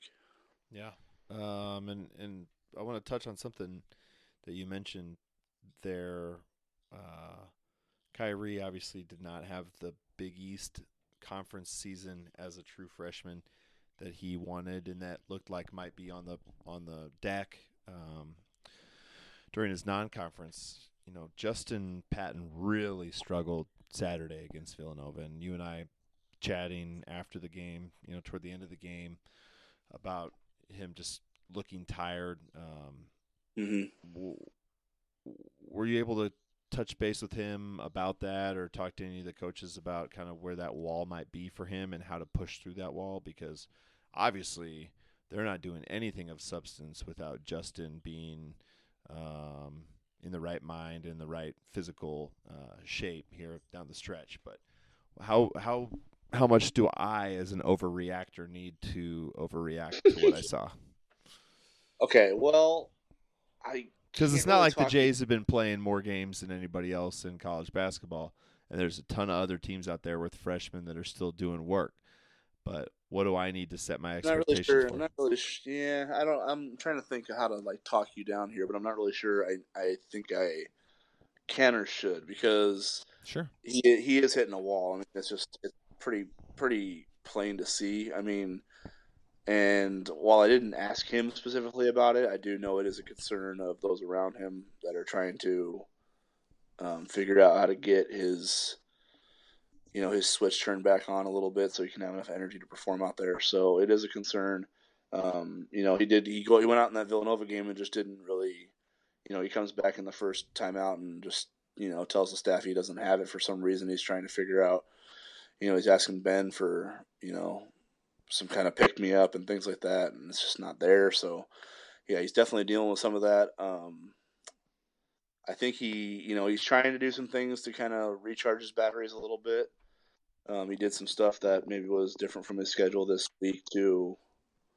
In regards to that, that you know, we'll see if they work or not. But Yeah, he's definitely dealing with some fatigue right now at this point in the season because he's playing a, you know, he's going, he's dealing with a workload that he hasn't dealt with before in his basketball playing career, and it's kind of starting to wear on him a little bit as we get into the dog days of the season. So, I mean, really, all you can do is kind of hope that he finds a second second win, his second year, you know, enough energy to finish out the season strong. Um, because if it is going to be his last season or his only season playing in college basketball, you want him to finish it certainly in a way that this team, you know, still has enough talent to make a run in the NCAA tournament. So, but like you said, it's all it's it's dependent on him being him. So, if he's not, that's unlikely. So, I mean, we'll see. I guess is the best I can give you. I, he definitely is hitting a wall though. So whether he can break through it or not is remains to be seen. Um, You did not. You did not do your job during that. yeah, segment. I, I know. I kind of made that worse, didn't I? I think you're. I think you're hitting the wall because I was expecting you to just talk to me about how he was going to break through that, and you just let me down. So Yeah, maybe I am. I, I mean, I'm not mad, at Matt. It's been a I'm long just season. Disappointed. oh boy. Um, no, I think you know that's you talk about a guy that's going to be honored Tuesday night in Zach Hanson, and man, what it's been like for him to be able to fight back from that injury a month ahead of time, and now he's rounding into. I mean, I thought he played pretty well against Villanova, and he's oh, played absolutely. pretty well his last couple weeks and just finding that groove. I know there's been some little bunnies here and there, but his catches on the inside have been solid. I mean, that was a lot Mhm. of Justin's patent against Villanova. Justin's problem against Villanova. Uh, he was pretty soft at the rock and six turnovers. A lot of those when he got doubled or when it looked like the double was coming, just not able to to make a quick decision with the basketball. Zach, on the other hand, seems pretty comfortable right now with what he's doing when he gets the ball and You're not really putting this interview up very well by just like going to town on. You're going hard to the paint on Justin. No one's gonna want to listen to it. I'm just I'm, we're breaking through the wall this way, man. We're just Oh, gonna okay. tough love it. Apparently Tough look, tough Sunday. Well, we'll just follow up the this the Sunday practice with Tough Love podcast. Yeah, tough love exactly. Uh, no, but I think that's good. I think you know when Zach was out and when Justin wasn't performing, um, you know, up to his abilities, I think you saw the coaching staff have to get real creative with what they were doing with Toby and uh, who's obviously dealing with some ankle injury as well, but um, and then Martine a little bit, but yeah, Zach. I mean, this is old hat for him. He's played in the Big East tournament before, and he's uh, he's a big part of what hopefully they'll be able to do here the next couple weeks. But um, you know, just really hope for Justin's sake. It's going to be a big showcase for him when they head out to New York. I mean, obviously they played St. John's, but that was up at Carnesecca, and you know now you're going to the Mecca, and that's going to be a big deal. And you think there's been some scouts at some games so far. I mean, that place is going to be lousy with them. What is St. John's deal with Carnesecca? Like, I feel like they, they played two games at Carnesecca this year, or I guess I mean they played Butler there, didn't they? Yeah. Thinking about it, but like it feels like all the other games were at, at MSG. Like Marquette was at MSG, Georgetown for crying out loud was at MSG. Like, why wasn't Creighton at MSG? Like, why did know. Creighton, why did Creighton get DePaul like get the DePaul treatment? I don't know. Do you think that they did it that way, or do you think they they wanted to have a, a more boisterous crowd, smaller confines to play the Jays? I I never get it. Like I don't know. I don't know. Um, the Georgetown thing. at Carnesecca though, so that's I'm enough. That's enough of that. What'd you say? I said that's two years in a row that Creighton's played at Carnesecca though. Beat them. I know the in St. Yeah, John's. they played at MSG the first two years. So Yeah, and St. John's beat Creighton at Both. MSG both years, right? they're two and zero at MSG and zero and two at Carnesecca against Creighton. Keep scheduling it at Carnesecca then. So you're pro Carnesecca, then you don't want MSG. I'm pro Jays wins, baby. Don't care. they pro. dou- I'm pro. They could play at Rucker Park for all I care. Rucker Park would be sweet. I'd take that over Carnesecca. Yeah, Rucker Park in January would not be sweet. Although Shamorie might go off at Rucker Park. Right. I like- that's where he grew up. Let's not give Shamorie Ponds any ideas because he's already going to drop 30 tomorrow night. So, So I have a bet with uh let me. I got a bet with like one of the managers that he doesn't score 28 in two games against Creighton this year. I'm trying to think how many points I have left. Where did he score the first time? Let me did see. he only have did he only have like nine?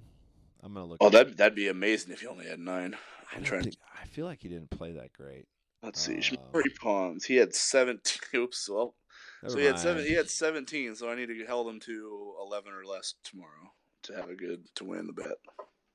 So Shamorie went for 17 and Marcus LoVett went for 23 and the Jays Yeah. won 85 72.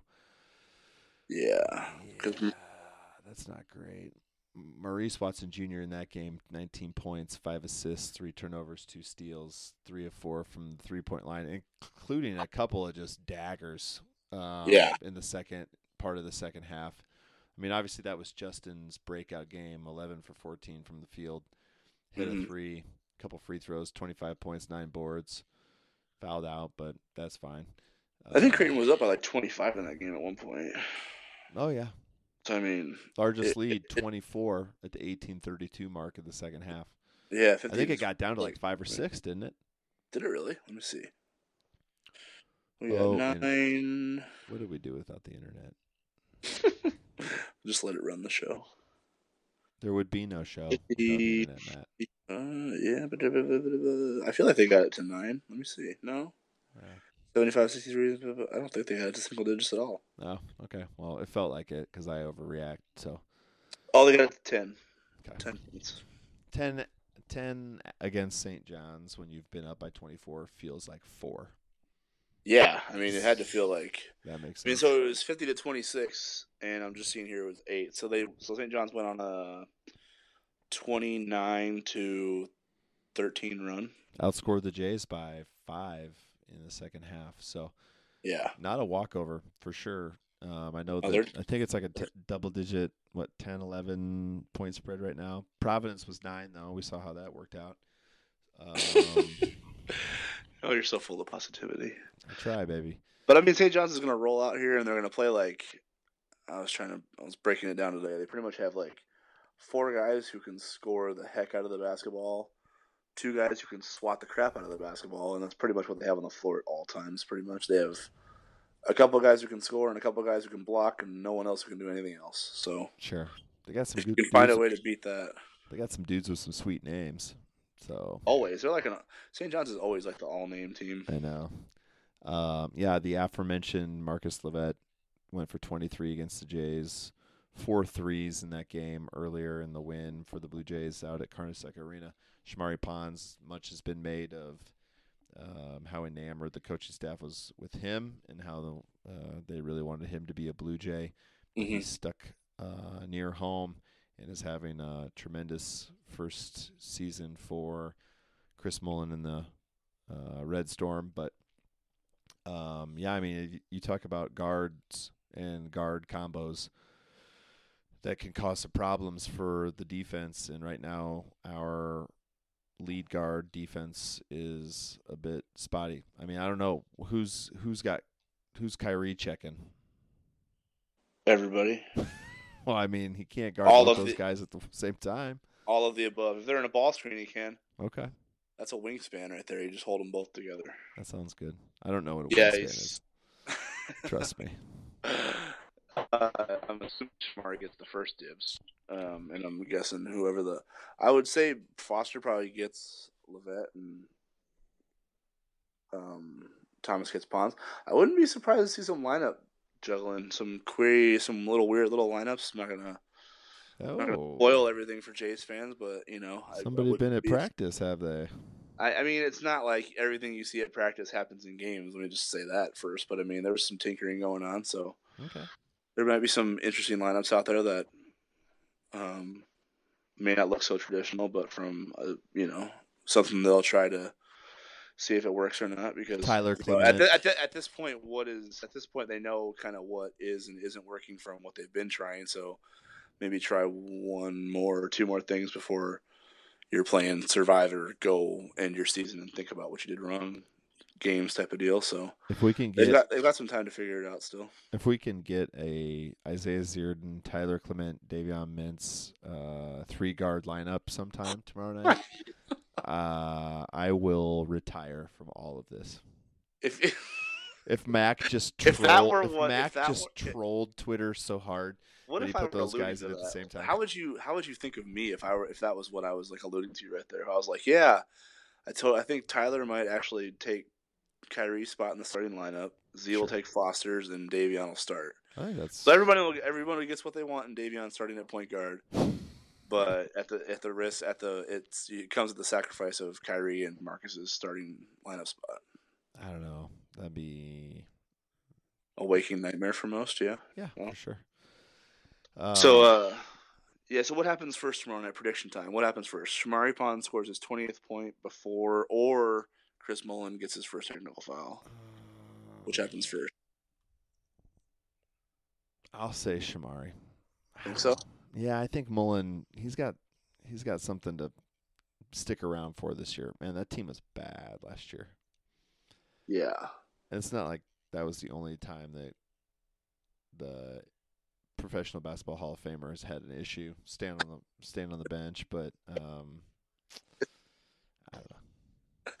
it's interesting. It's the first time I've ever seen someone string together a sentence of all curse words. When he got tossed out, That was, was amazing, no- dude. Because that happened right in front of us. yeah.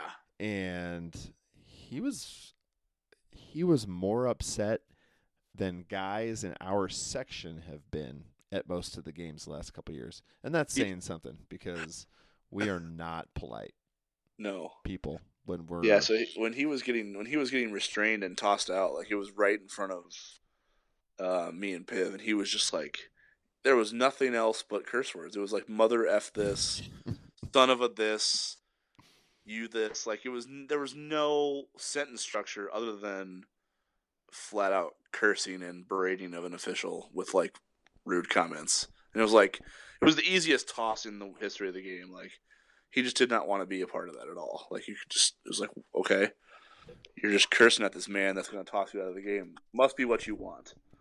You know I don't You're not even it. making an, you're not even arguing a call. You're just cursing at the man. So he's going to throw you out of the game, and there he goes. and like getting a technical here and there is totally a thing. Like Yeah. Tim Miles does it almost every time he comes to town. Like we said, Cooley's snagged one before here. Jay Wright snagged one, I think, in town. Um, you know, I I don't watch a ton of other games from start to finish, but like something about the Jays just brings it out in other coaches because I think about some of the fits that Coach Greg Marshall threw. Um, and he's just crazy anyway. You know, seeing the fit that he threw to get thrown out of the Valley tournament, uh, his first or second year at Wichita State was, I felt I was embarrassed for that for him in that program. It was just a mess, and you know, it was one of those nights where uh, the the Scottrade Center just wasn't even close to being full. You know, like every single night that's going to be on TV the rest of this week. And there was just nothing you, you know everybody could hear every single word down that building. It was just nasty. And um, that's what that reminded me of. It was just it was so out of left field yeah. that night. So hopefully it doesn't rear its ugly head again. And hopefully Shamorie doesn't score a ton. So maybe it's a win-win. Right. Mullin will stay on the bench and not coach well and you know Shamorie won't score a, a bunch. But I think Shamorie's gonna be fine against the Jays um, you know, just spend a little time watching him against Georgetown. He's got all the moves, man. That guy can just get it. So I don't know how he gets most of his shots to go. Like it's crazy. I know he's like a little magician. So we had one of those for a while, but You know, he can be one and done. I'd be cool with that. It'd be Yeah. all right. that'd be fine. Um, yeah. So speaking of one and duns, uh, Justin might be, Khyri won't be, but um, either way, you've you've talked a little bit about that about that in this interview. Um, I thought it was a good way to address the topic without flat out doing what you then interview him about, which is, you know, both him and Khyri. How are you guys handling when all these folks come up to Justin asking him if he's going to go pro and what his plans are? And Khyri even talks about his his family not being in the mix because Khyri's just telling him to stop asking them because they'll find out when they need to find out. But um, any other nuggets from this interview before we let people listen? Because it's it really is a, a great testament to these guys um, and all the hard work they put in and what what they go through on a day in and day out basis.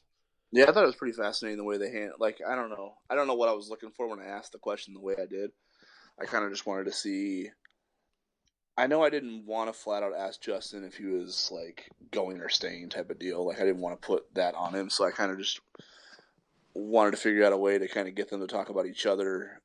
Um, you know, like in the way where in regards to what they're both known for this year. So like Justin talking about Khyri's defense and Khyri talking about Justin's um, notoriety type of deal, and I thought it was a pretty interesting perspective to get how Khyri sees Justin's rise through, you know, through his eyes and how Justin handles it because he's with him every day, and then for Justin to talk about what it's like to play with a guy on the floor who can take the top two or three scoring options on every single given night in league play and pretty much lock him up and and then what it's like when he doesn't lock him up or when he lets him score. So it's pretty funny. Um, but yeah, it's it's Justin and Khyri as you'd expect them, you know, loose, having fun with things, and but also pretty insightful and interesting to get their perspective on this whole entire season, and how it's gone from how they deal with the distractions of,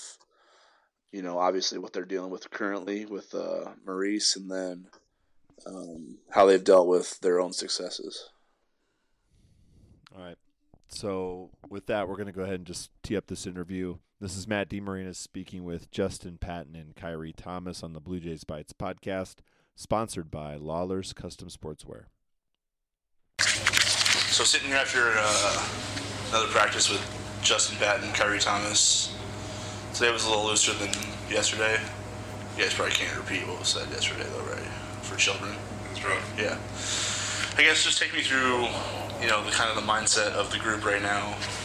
I mean, obviously, drop some games here a little bit, but you know, it's not like you probably see some good, some bad. What are you guys? Where are you guys mentally right now? Uh, mentally, I think we're all uh, we all want to win the next two games. They're two uh, huge games. We all are trying to place in 3rd So I think our uh, mentality right now is pretty good. Um, we're all holding each other to a high standard, and uh, we're trying to get that third place. And we're all kind of focused in the last two games, especially for our seniors. I know they're super focused about it, and uh, I think that's kind of where we're all at. Do you notice? Do you guys know where you are standing wise? I mean, I know it's really jumbled, but do you have a pretty good idea of what you guys need to do to be, I guess, in a good position in the final standings, or do you not really worry about that? Do you kind of just worry about what's next? Uh, I, I think we got a good idea, Yeah. and the coaches uh, they inform us like unofficially they inform us like we're tied third, but like are people were like fifth, or if we lose the last two games, we can be in eighth place or something like that. So it's just we know in the back of our heads that if we want to get to where we got to be, we got to win these next two games, and we can't drop them. So we'll be in a good position if we just do our job on the next two. Sure.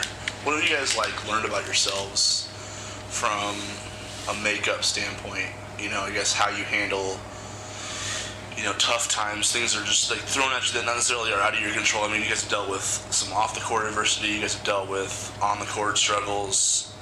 I mean, how are you handling the whole deal right now as far as everything kind of coming together at once and still being able to focus on academics, getting to practice, being focused, you know, as much as you possibly can be? I think the family aspect of everything has been like enforced the most. Like we've all depended on each other in these times, and this year, as a, as a whole, like we've all have came closer, and everything has made us a, a family. Like, and I'm proud to say, like everyone on the team and the coaches, and like even you guys, like we're all just one big family. We can just sort out our problems within ourselves. Yeah, you kind of hit it right on the nail. Uh, we kind of, you know, we all joke around a lot, goof around, and uh, we know when to take things serious on and off the court. Uh, and, I mean, we had a couple uh, team meetings, just teams, no coaches. Mhm. At the beginning of the year, we talked about uh, our goals for the, you know, the entire year, on and off the court. Uh, everybody getting to class, or everybody focusing on practice, doing every little detail that they uh, need to do. And then uh, everybody kind of really mature, you know. Everybody's already mature, I should say, and uh, know how to handle things. Yeah, we can be goofy, but everybody, we don't want to be serious. This is this is for both of you because I feel like it's important for college athletes, especially. And I mean, I'm sure you're seeing a lot of this now, but I mean, things just happen so fast to the point where it might be hard to enjoy the moment because it flies by so quickly.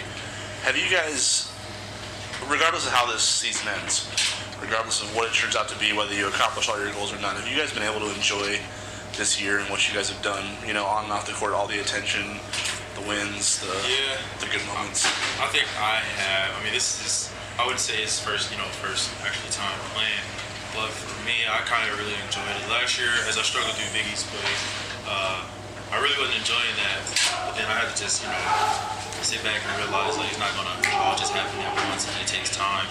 But other than that, I'm really enjoying it. I can't speak for it. But you have, I'm, yeah, I'm really, you know, I'm enjoying it. I'm not regretting it. Uh, I don't take it for granted either. So. what about you? Yeah, it's, it's been fun. Like as Ted said last year, he struggled, and it was hard to watch him struggle on the court and not be able to help. So this year, I've been able to like be in the shoulder he can lean on, or like just joke around with him on the court and practice and stuff, and knowing that we can we can go through those struggles together. And just as a team aspect, like we've all just like stand in the moment and just like realizing that this is not going to be here forever and just having fun. And that's been a big thing. You know me, I'm always like a funny guy. Just keep everybody's day bright and just realize that at the end of the day, we're just all here to play basketball and have fun. I mean, for you, going back to this point last year, has it has it turned out the way you thought it would? As far as when you thought you're developing, you know, you know why you're redshirting because you need to get bigger, stronger, and make some improvements. And then when you kind of mapped out what you want next year to look like at this point, how you want to position yourselves as a team, has this gone for you how you would expect, or has it exceeded it, or do you still think there's more left, or I guess how do you see? Um, if you were to put a grade on the whole thing, team-wise, what would you say it's gone as far as how you expected it? I would say it succeeded it, but like in the back of my head, I always knew that what I, what I was capable of. And when we had the meeting with Coach Mack about redshirting, he was telling me like if I if I could do this, this could like impact me in a big way, like on the next level, like. I can get me out here quicker and faster. And he was always telling me I might not, I'm never going to be here for uh, four years or uh, throughout my whole college career. And so if I if I take this one extra year, it can like relinquish and I can get to my goal faster. And that's what really what I've done. And as a team, it's just uh, like I didn't think I was going to be have this much of an impact, but I am. I'm just Yeah. enjoying it. So it's, it's fun to just be here. Something I've wanted to ask you for a while, but there really hasn't been a good moment for it. But I mean, in your in your bio in the media guide, when you list your influences, other than your parents, you list your biggest influences, Coach Mack. Why did you do that? Because it's been several times where I've like needed him, and I'm I don't really lean on my family as much for like basketball stuff, and he's always there. Basketball is a big thing I, I do in my life, so mm-hmm. he's always giving me the right information and the right knowledge. And he's just so he, he learned everything. He's one of the people like he pays he pays it forward. So all of his knowledge, knowledge just throws it all on me. So I just soak it all in, and I, am becoming a great player and a great person from it. And that's why I look up to him and like try to take everything he does and use it in my game or my life. So I think the question everybody wants to know is, Khyri, are you coming back next year? Just kidding. Uh, no. Um, I guess what I wanted to ask you from your perspective, because you get to see this guy deal with it. When you see, you know, going back to the, you know, his freshman year, everybody had high hopes for him. But when they see what he's done and the attention that has kind of increased throughout the year, from your perspective, how has he handled it?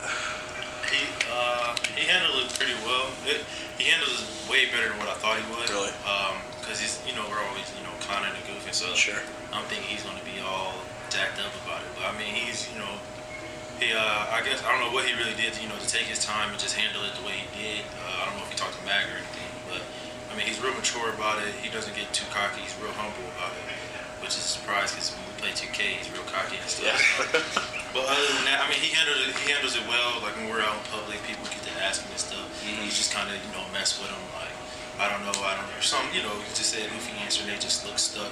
So he kind of handles it, you know, on his own. I don't need to step in at all. So I know you guys are around the same age, but do you feel protective when it happens like that? Do you feel like every time I was like, man, just let him be a kid, let him enjoy himself a little bit, or do you just kind of let you just go with the flow? I just go with the flow, man. Um, if it's my family personally and they ask him, I Okay. just like, yo, shut up. Like, you don't probably don't want to hear that. You know how many people asking that? Uh-huh. I can, you know, tell my family just like, you don't want to hear that if he comes like to a family barbecue or something. Right. But uh, other than that, I'll let him handle it. He does what he does. How much fun are you guys having? You know, just being the two kids from Omaha and embracing that whole thing. I know we talked about it before the season started, and you know, Khyri, you were excited just to have a better year than you did last year. Justin, you were decided just to put on uniform and play for the first time. I mean, but I mean, the fact that you guys are both from here and that everybody has kind of rallied around you, you know, because everybody loves seeing the hometown kids do what they do in front of 18,000 people. But has it felt surreal for you, or does it just feel natural? Do you feel like you're just doing your thing out there? on, on the outside, we're two boys from Omaha, but like on the inside, we're just two best friends that are just having fun playing basketball. Like they see us as like the, the poster, the poster childs of Creighton or whatever, but we're just having fun. But it looks cool. Like I'm not gonna lie, the the, whatever the Yeah, the little billboards, the billboard. the Yeah. buses and whatever. It's, it's really cool, but like we laugh when we look at it because it's kind of funny. Like looking back, like wow, we're really on the billboard, Mm. and we joking around like he's ugly and stuff like that. But it's just, You're the face that makes the billboard. yeah, we're just two friends having fun, man. It's, Yeah. it's, been, it's been a fun ride. Yeah, I mean, it's, It's hard to add into that. Yeah. yeah. I guess individually, Khyri. I mean, last year at this point, you know, you were you were kind of scuffling a little bit. You were struggling to kind of find some confidence. I mean, I think you only played. I know Madison Square Garden was a big goal for you, and you know, playing there, playing well, and you only ended up like playing two minutes. I'm pretty sure you're gonna play more minutes than Yeah, Madison Square Garden this year. But I mean, yeah, it was just all bad, man. Uh, I just let everybody get in my head, like coaches wise, talking do the right thing. So I'm trying to do one thing, and coach say another thing, and coach say. yeah, But I mean, eventually, I had to just learn that I'm gonna make a mistake, and I'm just gonna have to get over it. Like, can't be perfect. Like, can't be perfect with Mac one game and stuff. And then, uh, I'm gonna leave one in your locker. just, uh, You're, I, I don't need you right now. sorry. Uh, Uh, yeah. But yeah, man, I just you know had to uh, look at it, and uh, I kind of talked to Justin. He was like, you know what, you just gotta ignore everybody else and uh, play your game. And I mean, they recruited me for a reason. Right. He said that, and uh, I was just like, you know what, you're right. Just stop, you know, let everybody talk to me. You know, I got you know a lot of people at home, this, that, this, and that. So I was just like, you know, whatever. Start, you know, I really started doing what he did was like kind of turn off my phone. You know, Okay. turn off my phone and just got in the gym a lot more. I was already, it was always in the gym, but just turn off my phone sometimes and Block it all out. Block it all out. Just do what I had to do, and just listen to one coach. Like I just listened to D Rock, and then I'm not listening to D Rock. I'm listening to Mac, and then that was kind of led me into. So I know, like, you probably won't say it, but I mean, we've seen evidence of it that you don't let things go when it doesn't go well. You kind of hold, maybe a grudge isn't the right word, but you want to, like, make it better the next time around. How much have you thought about playing at Madison Square Garden again and playing in the Big East tournament again? And I really haven't. you're going to tell me you haven't, okay? I really haven't thought about it at all. Uh, Uh, yeah, I just haven't thought about it at all. I'm just worried about the next two games. okay. Well, next, you know, take one game at a time, but the next two games, and then I'll probably think about, oh, we were there at Madison Square Garden, then we prepared for this and that. But I haven't thought about it all year. So now I'm gonna ask you about him. So I asked him about you. When you see, when you see what he's done from a defensive perspective, I mean, he is one of the top contenders and should be the only guy, in my opinion, uh, for Big East Defensive Player of the Year. What, uh, what's it like playing with him on the court, knowing that he's got the top assignment and that, you know, do you, how much do you trust him to handle his job, and what's it like playing with a guy who can create those live ball, energy, momentum shifting plays like that. Uh, it's cool, like knowing like that if we black ball screen and we do something ball screen, I can tell Taz like to be in this position, and he's gonna do it because he's he's so like athletically athletically capable of doing it. But it's it kind of uh, sucks for him because I know what he's capable of, and like when he lets somebody score one time, I'm just like Taz, no, like that can't happen. so he gets he gets mad at me like he only scored once. Even when Josh Hart scored one time, you have to. Yeah, I'm gonna get mad at him because he shouldn't score at all. Taz is the best defender, like you said, and uh, he shouldn't let anyone score. When he does, it kind of it, it makes me mad, and then it makes him mad because I'm mad at him. so yeah, I, I'm always hard on Taz on defense, like because I know what he's capable of. Probably uh, worse than the coaches, not as much D-Rock, but you know, I'm just I'm, I want him to be the best of it, as be the best of what he's doing. And that for me, for him to do that is for me like yelling at him and being like mean. Yeah. If you had a vote, would he get it? Of course, yeah. Yeah. Yeah. Um, now we're gonna have a little bit of fun because not that you guys don't make everything fun, but I feel like we should lighten it up a little bit. Um, this is for Khyri. If JP and Mac were playing one on one, just one game to 11, win by two, who wins and why? JP, Why? Because Mac's like 60. JP was Just it's an age thing, huh? Ages and Oh, that's just- too. And uh, I don't think Coach Max pretty athletic. Uh, really. Yeah. He used to like dunk every year. Can he do that anymore? I doubt Did that. I do I it once a year? It. I, gotta see it. You gotta see it to believe it. Well, I got. There's been some controversy about the rim height, but Yeah, I think if JP really wanted to, uh, he'd probably beat him 11 0. 11 0. If he wanted to. Oh my gosh. I don't lose one on one. Okay. I. Okay. Uh, JP, if Khyri was playing Preston one on one, who would win and why? Preston. Preston will win because uh, I don't know. He's a man. This is a boy right here. Oh boy. wow. Uh, in a sense, Rhode Island is more tougher than Omaha in- this case. Okay. Okay. Omaha Benson. uh, So Khyri's defensive player of the year in every conference that Preston's not a player in. Yeah. Okay. all right, Yeah. That's fair. All right. So now I want to ask you a little bit about your coaches, see how much you know about them. There's three coaches that you have on your roster that have scored over a thousand points in D1. Preston, Mack, and D-Rock. Who has scored the most? Preston. Preston. Right. Good job. Yeah. But D-Rock and Mac went to the same school. So who got more while they were there? So who's second? D-Rock. You say D-Rock, you say Mac? D-Rock. She's three. Like by 50, 51 points, only, only 51. Yeah, the three-pointers probably helped a little bit. I think so. So now we're going to see how well you know your team here. This is based on your answers to those goofy little questions that are in the media guide that I loved reading so much. Um, which teammate of yours is the cousin of Atlanta Hawks big man Mike Muscala? Zach Hanson. I have no idea. No guess? Uh, is that him? Yeah, good job, Justin Ozak. Which teammate drove a Volkswagen Passat for his first car? Toby.